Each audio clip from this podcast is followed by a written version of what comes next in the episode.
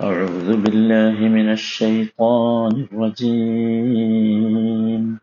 إن في خلق السماوات والأرض واختلاف الليل والنهار والفلك والفلك التي تجري في البحر بما ينفع الناس وما أنزل وما أنزل الله من السماء من ماء فأحيا. فأحيا به الأرض بعد موتها وبث فيها من كل دابة. وبث فيها من كل دابة وتصريف الرياح والسحاب المسخر. والسحاب المسخر بين السماء والأرض لآيات لآيات لقوم يعقلون. നൂറ്റി അറുപത്തിനാലാമത്തെ വചനം. ഇന്ന ഫി ഖൽഖി സമാവാതി വൽ അർദി തീർച്ചയായും ആകാശഭൂമികളുടെ സൃഷ്ടിപ്പിലും നഹാർ രാപ്പകലുകളുടെ മാറ്റത്തിലും വൽഫുൽക്കില്ലത്തി തജ്രി ഫിൽ ബഹ്രി ബിമാ യൻഫഉ നാസ് ഉപകാരമുള്ള വസ്തുക്കളുമായി കടലിലൂടെ സഞ്ചരിക്കുന്ന കപ്പലിലും വമാ അൻസല അല്ലാഹു മിനസ് സമാഇ മിമ്മാ ആകാശത്തു നിന്ന് അള്ളാഹു മഴ ചുരിഞ്ഞു തന്നിട്ട് ഫഅഹിയ ബിഹിൽ അർദ ബഅദ മൗത്തിഹ നിർജീവാവസ്ഥയ്ക്ക് ശേഷം ഭൂമിക്കത് മുഖേന ജീവൻ നൽകിയതിലും വബസ്സ ഫീഹ മിൻ കുല്ലി ദാബ ഭൂമിയിൽ എല്ലാത്തരം ജന്തുവർഗങ്ങളെയും വ്യാപിപ്പിച്ചതിലും ചിന്തിക്കുന്നവർക്ക് പല ദൃഷ്ടാന്തങ്ങളുമുണ്ട് എന്നാണ്. അപ്പോൾ ഇനി നമ്മൾ സംസാരിക്കാനുള്ള വിഷയം മിൻ കുല്ലി ദാബ്ബ എന്നതാണ്. കുല്ലി ദാബ്ബ ഭൂമിയിൽ എല്ലാത്തരം ജന്തുവർഗങ്ങളെയും വ്യാപിപ്പിച്ചു. ദാപത്ത് ദാപത്ത് എന്ന് സാധാരണയായി മലയാളത്തിൽ പറഞ്ഞാൽ ഉദ്ദേശിക്കുന്നത് ഭൂമിയിലുള്ള ഭൂമിയിൽ ചലിച്ചുകൊണ്ടിരിക്കുന്ന എല്ലാ ജീവികളും. എല്ലാ ജീവികളും. അത് സവാരിക്ക് ഉപയോഗിക്കുന്നതായാലും ഭാരം വഹിക്കാൻ ഉപയോഗിക്കുന്നതായാലും ഒക്കെ ഈ പദമാണ്. ഇവിടെ മൊത്തത്തിൽ ജീവജാലം എന്ന അർത്ഥത്തിലാണ് യഥാർത്ഥത്തിൽ ഇവിടുത്തെ പ്രയോഗം. എല്ലാത്തരം ജീവജാലങ്ങളെയും ഈ ഭൂമിയിൽ സംവിധാനിച്ചിട്ടുണ്ട് അല്ലെങ്കിൽ വ്യാപിപ്പിച്ചിട്ടുണ്ട് എന്ന അർത്ഥമാണ് ദാബത്ത് ദബ്ബ എന്ന് പറഞ്ഞാൽ ഇങ്ങനെ ഇഴഞ്ഞു നീങ്ങി എന്നാണ്. അപ്പൊ ചലിക്കുന്ന എല്ലാ ജീവികൾ ജീവികളും. മിൻ കുല്ലി ദാബ കുല്ല് എന്നതുകൊണ്ട് ഇവിടെ ഉദ്ദേശിക്കുന്നത് അൽ ഉമൂമുഷാമിൽ ലിജമിയൽ അജ്നാസി വൽ അൻവാഇ വൽ അഫ്രാദ്. എല്ലാ ഇനം എല്ലാ ഇനം എല്ലാ ഗണത്തിലും ഇനത്തിലും ഒക്കെപ്പെട്ട മനുഷ്യന് പരിചയമുള്ളതും പരിചയമില്ലാത്തതുമായ എല്ലാ ജീവജാലങ്ങളും ഇതിൽപ്പെടും. എല്ലാ ജീവജാലങ്ങളും. ഈ ജീവജാലങ്ങളിലൊക്കെ എന്തുണ്ട്? അള്ളാഹുവിന്റെ ആയാത്തുകളുണ്ട്. അള്ളാഹുവിന്റെ കുതിരത്തിനെ അള്ളാഹുവിന്റെ കഴിവിന്റെ സമ്പൂർണതയെ കാണിക്കുന്നു. ഒരു ബട്ടർഫ്ലൈ എടുത്തു നോക്കൂ. അതിന്റെ ആ മനോഹാരിത ഭംഗി അല്ലേ? അതിൽ അള്ളാഹുവിന്റെ കമാലുൽ കുതിരത്തുണ്ട്. അള്ളാഹുവിന്റെ റഹ്മത്തുണ്ട്. കാരുണ്യം ഓരോ ജീവികളും അള്ളാഹുവിന്റെ ഇൽമുണ്ട്.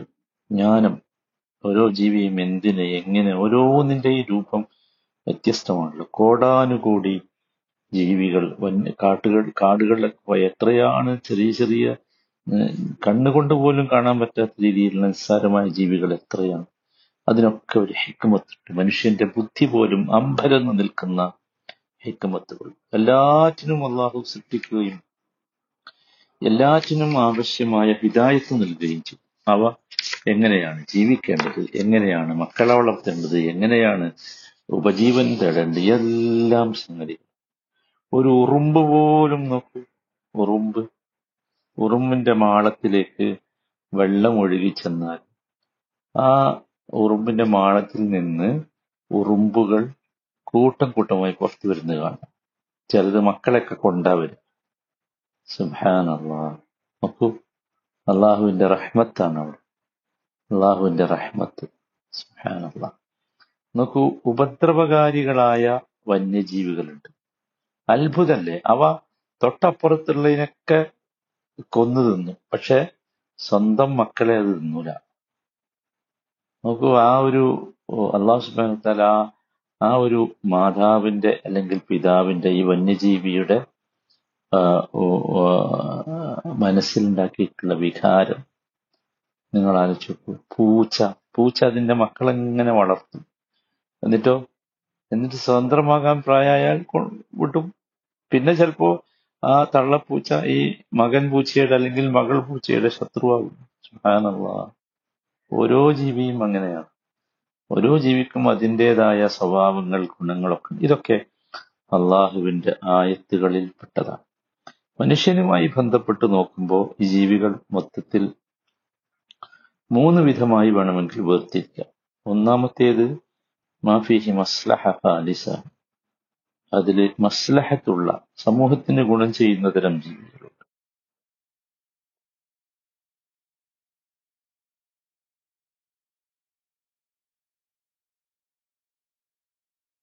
ജീവികൾ അങ്ങനത്തെ ജീവികൾ ഉണ്ടാവും അതല്ലെങ്കിൽ മാല ബിഹി വല മസ്ലഹ ഉപകാരമോ ഉപദ്രവമോ ഇല്ലാത്ത ജീവികളുണ്ടാവും ഇങ്ങനെ പല തരം ജീവികളുമുണ്ട്. ഈ ജീവികളൊക്കെ യഥാർത്ഥത്തിൽ അള്ളാഹുവിന്റെ വലിയ ആയത്തുകളാണ് എന്നാണ് അള്ളാഹു സുബാൻതാല നമുക്കിവിടെ വിശദീകരിച്ചു തരുന്നത്. നോക്കൂ വിശുദ്ധ ഖുർആൻ പരിശോധിച്ചാൽ അത്യത്ഭുതം കാണാം. ഖുർആനിൽ ഒരുപാട് ജീവികളെ കുറിച്ച് പറയുന്നുണ്ട്. തേനീച്ച ചിലന്തി കൊതുക് തവള ഉറുമ്പ് നാൽക്കാലികൾ ഇഴജന്തുക്കൾ പറവകൾ തുടങ്ങി വിവിധ ജന്തു സമൂഹങ്ങളെ കുറിച്ച് ഖുർആൻ പറയും. സുബ്ഹാനല്ലാഹ്. അവയിലൊക്കെ ആ ജീവികളുടെ സംഘബോധം ജീവിതക്രമം അതുപോലെ അതിശയിപ്പിക്കുന്ന രീതിയിലുള്ള അവയുടെ പ്രവർത്തനങ്ങൾ പാലുൽപാദനം ഇതൊക്കെ യഥാർത്ഥത്തിൽ മനുഷ്യന്റെ ശ്രദ്ധയെ ആകർഷിക്കും. മനസ്സിലായില്ലേ ഒരുപാട് സൂക്തങ്ങൾ വിശുദ്ധ ഖുർആനിൽ ജീവികളുമായി ബന്ധപ്പെട്ടത് ഉണ്ട് അത് ചിലത് വേണമെങ്കിൽ നമുക്കൊന്ന് ഒരു ഓ, ഒരു ഒരു പിന്നെ അറിവിന് വേണ്ടി നമുക്കൊന്ന് മനസ്സിലാക്കി നോക്കാം ഈ പറഞ്ഞത് വസ്തഫിഹാമിൻ കൊല്ലി താബ എന്ന് മനസ്സിലാക്കുന്നത് അള്ളാഹു സുബാൻ താല പറഞ്ഞു വമാ മിൻ ദാബത്തിൻ ഫിൽ അർദ് ولا طائر يطير بجناحيه إلا أمم أمثالكم ما فرطنا في الكتاب من شيء ثم إلى ربهم يحشرون അതൊരു വല്ലാത്ത വാചകമാണ് അള്ളാഹു സുബാനഹു താല ഈ ജീവികളെ കുറിച്ച് മൊത്തത്തിൽ നമ്മൾക്ക് പറഞ്ഞു തരികയാണ് അത് നമ്മൾ എപ്പോഴും ചിന്തിക്കേണ്ടത് ഇത്തരത്തിലുള്ള വചനങ്ങൾ വായിക്കുമ്പോൾ യഥാർത്ഥത്തിൽ അതിന്റെ ഉള്ളിലേക്ക് ഇറങ്ങിച്ചെന്നതിന്റെ അത്ഭുതം നമുക്ക് മനസ്സിലാക്കാൻ സാധിക്കണം സുഹൃത്ത് അനാം ആറാമത്തെ അധ്യായം മുപ്പത്തിയെട്ടാമത്തെ വചനമാണ്. ഉമാമിൻ ദാബത്തിൻ ഫിൽ അർദി വലാ തായിരിൻ യതീറു ബിജനാഹൈഹി ഇല്ലാ ഉമ്മുൻ അംസാലുക്കും. ഭൂമിയിലുള്ള ഏതൊരു ജന്തുവും അത് രണ്ട് ചിറകുകളെ കൊണ്ട് പറക്കുന്ന ഏതൊരു പക്ഷിയും ഒക്കെ നിങ്ങളെപ്പോലെയുള്ള ചില സമൂഹങ്ങൾ മാത്രമാണ്. ഇപ്പൊ ജന്തുക്കൾ ഒരു സമൂഹമാണ് സൊസൈറ്റിയാണ്. മാ ഫറത്തിന ഫിൽ കിതാബി മിൻ ഷൈ. ഗ്രന്ഥത്തിൽ നാം യാതൊന്നും വീഴ്ച വരുത്തിയിട്ടില്ല. സുമ്മ ഇലാ റബ്ബിഹിം യഹ്ഷറൂൻ പിന്നീട് തങ്ങളുടെ രക്ഷിതാവിങ്കിലേക്ക് അവർ ഒരുമിച്ച് കൂട്ടപ്പെടുന്നതാണ് ഏത് ഈ ജീവികൾ പോലും അള്ളാഹുവിലേക്ക് ഒരുമിച്ച് കൂട്ടപ്പെടുമെന്ന് സുബ്ഹാനല്ലാഹ് തേനീച്ചയെ കുറിച്ച് ഖുർആൻ പറയുന്നു وأوحى ربك إلى النحل أن اتخذي من الجبال بيوتا ومن الشجر ومما يعرشون നിന്റെ നാഥൻ തേനീച്ചകൾക്ക് വഹി നൽകി ബോധനം നൽകി മലകളിലും മരങ്ങളിലും മനുഷ്യൻ കെട്ടിയുയർത്തുന്നവയിലും കൂടുണ്ടാക്കുക. സമറാത്ത് എന്നിട്ട് എല്ലാത്തരം ഫലങ്ങളിൽ നിന്നും ആഹരിക്കുക.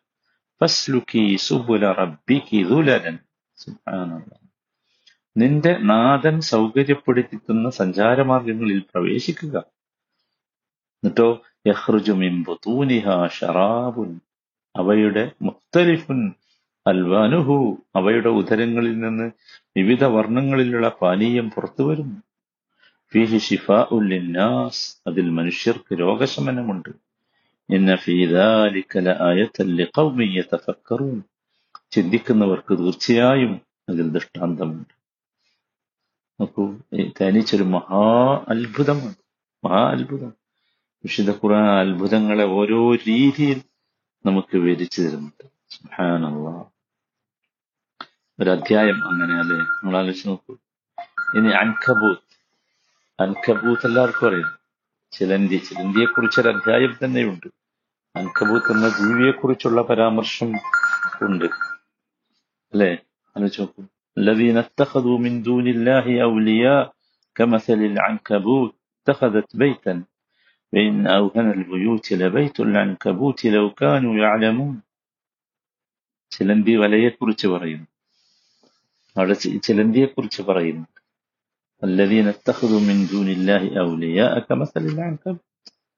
അള്ളാഹു അല്ലാത്തവരെ ഔലിയാക്കന്മാരായി സ്വീകരിച്ചിട്ട് ഉദാഹരണം പറഞ്ഞപ്പോൾ അതിന് അൻകബൂത്തിനെ പറഞ്ഞു ചിലന്തിയെ പറഞ്ഞു. എന്താ കാര്യം? ചിലന്തി വല വീടുണ്ടാക്കും. പക്ഷെ ചിലന്തിയുടെ വീട് ഏറ്റവും ദുർബലമായ വീടാണ്. ചിലന്തിക്ക് പോലും അത് ഗുണം ചെയ്യൂല. ലൗക്കാനു യാലമൂൻ.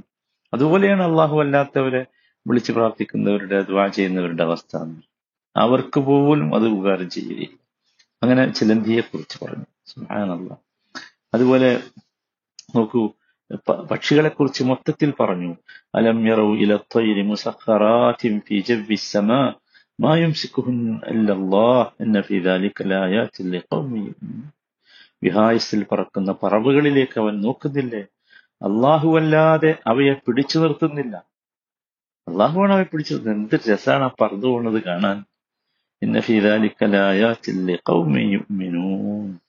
അതിലൊക്കെ മുമിനിങ്ങൾക്ക് വലിയ ആയത്തുകളുണ്ട്. ഇങ്ങനെ ഒരുപാട് സൂക്തങ്ങൾ ഈ ജന്തുക്കളെ കുറിച്ച് വിശുദ്ധ ഖുർആൻ പറയുന്നുണ്ട്. ജന്തുശാസ്ത്ര പഠനം ഇസ്ലാമിക നാഗരികതയിൽ വളരെ പ്രധാനപ്പെട്ട ഒരു പഠനമായിരുന്നു. അറബികൾ വളരെ മുമ്പേ കാലികളെ വളർത്തി ജീവിച്ചിരുന്നവരാണ്. അതുകൊണ്ട് മൃഗങ്ങളുടെ സ്വഭാവം അവർക്ക് അറിയാം. അറേബ്യയിലും പേർഷ്യയിലും ഉത്തരാഫ്രിക്കയിലുമൊക്കെ മുസ്ലിങ്ങൾക്ക് മൃഗങ്ങളെക്കുറിച്ച് കൂടുതൽ അറിവ് നേടാൻ പ്രയാസമുണ്ടായിരുന്നില്ല. കാരണം അവരുടെ നിത്യജീവിതത്തിന്റെ ഭാഗമായി മൃഗങ്ങളെ അവർക്ക് ഇണക്കിയെടുക്കേണ്ടതുണ്ടായിരുന്നു. ഒട്ടകം കുതിര ഇതൊക്കെ അറബികൾക്ക് മുസ്ലിങ്ങൾക്ക് നല്ല ജ്ഞാനമുണ്ടായിരുന്നു ഇവയെക്കുറിച്ചൊക്കെ.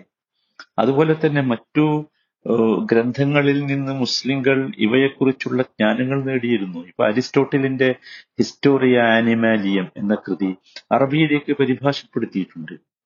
അതുപോലെ സിറുൽ ഖാലിഖാത്ത് എന്ന പേരിൽ തിയോനിസിറ്റോസിന്റെ ജന്തുശാസ്ത്ര കൃതി പരിഭാഷപ്പെടുത്തിയിട്ടുണ്ട്. അങ്ങനെ ഒരുപാട് കൃതികളുണ്ട്. കലീലാവതിമ്ന ഒരു ഉദാഹരണമാണ്. സംസ്കൃതത്തിൽ നിന്നാണ് ആ കൃതി പരിഭാഷപ്പെടുത്തപ്പെട്ടത്. അതിൽ മൃഗങ്ങളെക്കുറിച്ചുള്ള പരാമർശങ്ങളാണ്.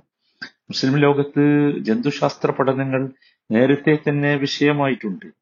ഒട്ടകവും കുതിരയും മുസ്ലിങ്ങളുടെ അവരുടെ ഒരു കൂടപ്പിറപ്പ് മാതിരി അവർ കൊണ്ടു നടക്കുകയും അവരുടെ കൂടെയുള്ളതും. അതുപോലെ തന്നെ ജന്തുശാസ്ത്ര വിഷയമായി ഇത്തരത്തിലുള്ള ഒരുപാട് ജ്ഞാനങ്ങൾ ഉണ്ടായിട്ട് ഇബിനു സീനയുടെ കിതാബ് ഷിഫയിൽ മൃഗങ്ങളുടെ ശരീരശാസ്ത്രം മാത്രമല്ല മനഃശാസ്ത്രം പറയുന്നുണ്ട്. മൃഗങ്ങളുടെ മനഃശാസ്ത്രത്തെക്കുറിച്ച് പിന്നെ ഗവേഷണം നടത്തിയിട്ടുണ്ട് ആ കാലത്ത്. ഇബിനു റുഷ്ദ് ഒക്കെ ഈ വിഷയത്തിൽ എഴുതിയവരാണ്. അതൊരു വലിയ സംഗതിയാണ് അരിസ്റ്റോട്ടിലിന്റെ ജന്തുശാസ്ത്ര സിദ്ധാന്തങ്ങൾക്ക് ഇബിനു റുഷ്ദ് വ്യാഖ്യാനം എഴുതിയിട്ടുണ്ട്. ഇങ്ങനെ നോക്കിയാൽ അത്ഭുതമാണ് യഥാർത്ഥത്തിൽ ഈ ജന്തു ശാസ്ത്രവുമായി ഖുർആാനിനുള്ള ബന്ധം. കുല്ലി എന്ന് പറയുമ്പോൾ അത് വളരെ പ്രധാനപ്പെട്ട ഒരു സംഗതിയാണ്. ഇത്ര മനോഹരമാണ് യഥാർത്ഥത്തിൽ വിശുദ്ധ ഖുർആാനിലെ പ്രതിപാദ്യ വിഷയങ്ങൾ നമ്മൾ മനസ്സിലാക്കണം. അള്ളാഹു താല മനസ്സിലാക്കാനുള്ള തോഫിക്ക് നൽകുന്നു.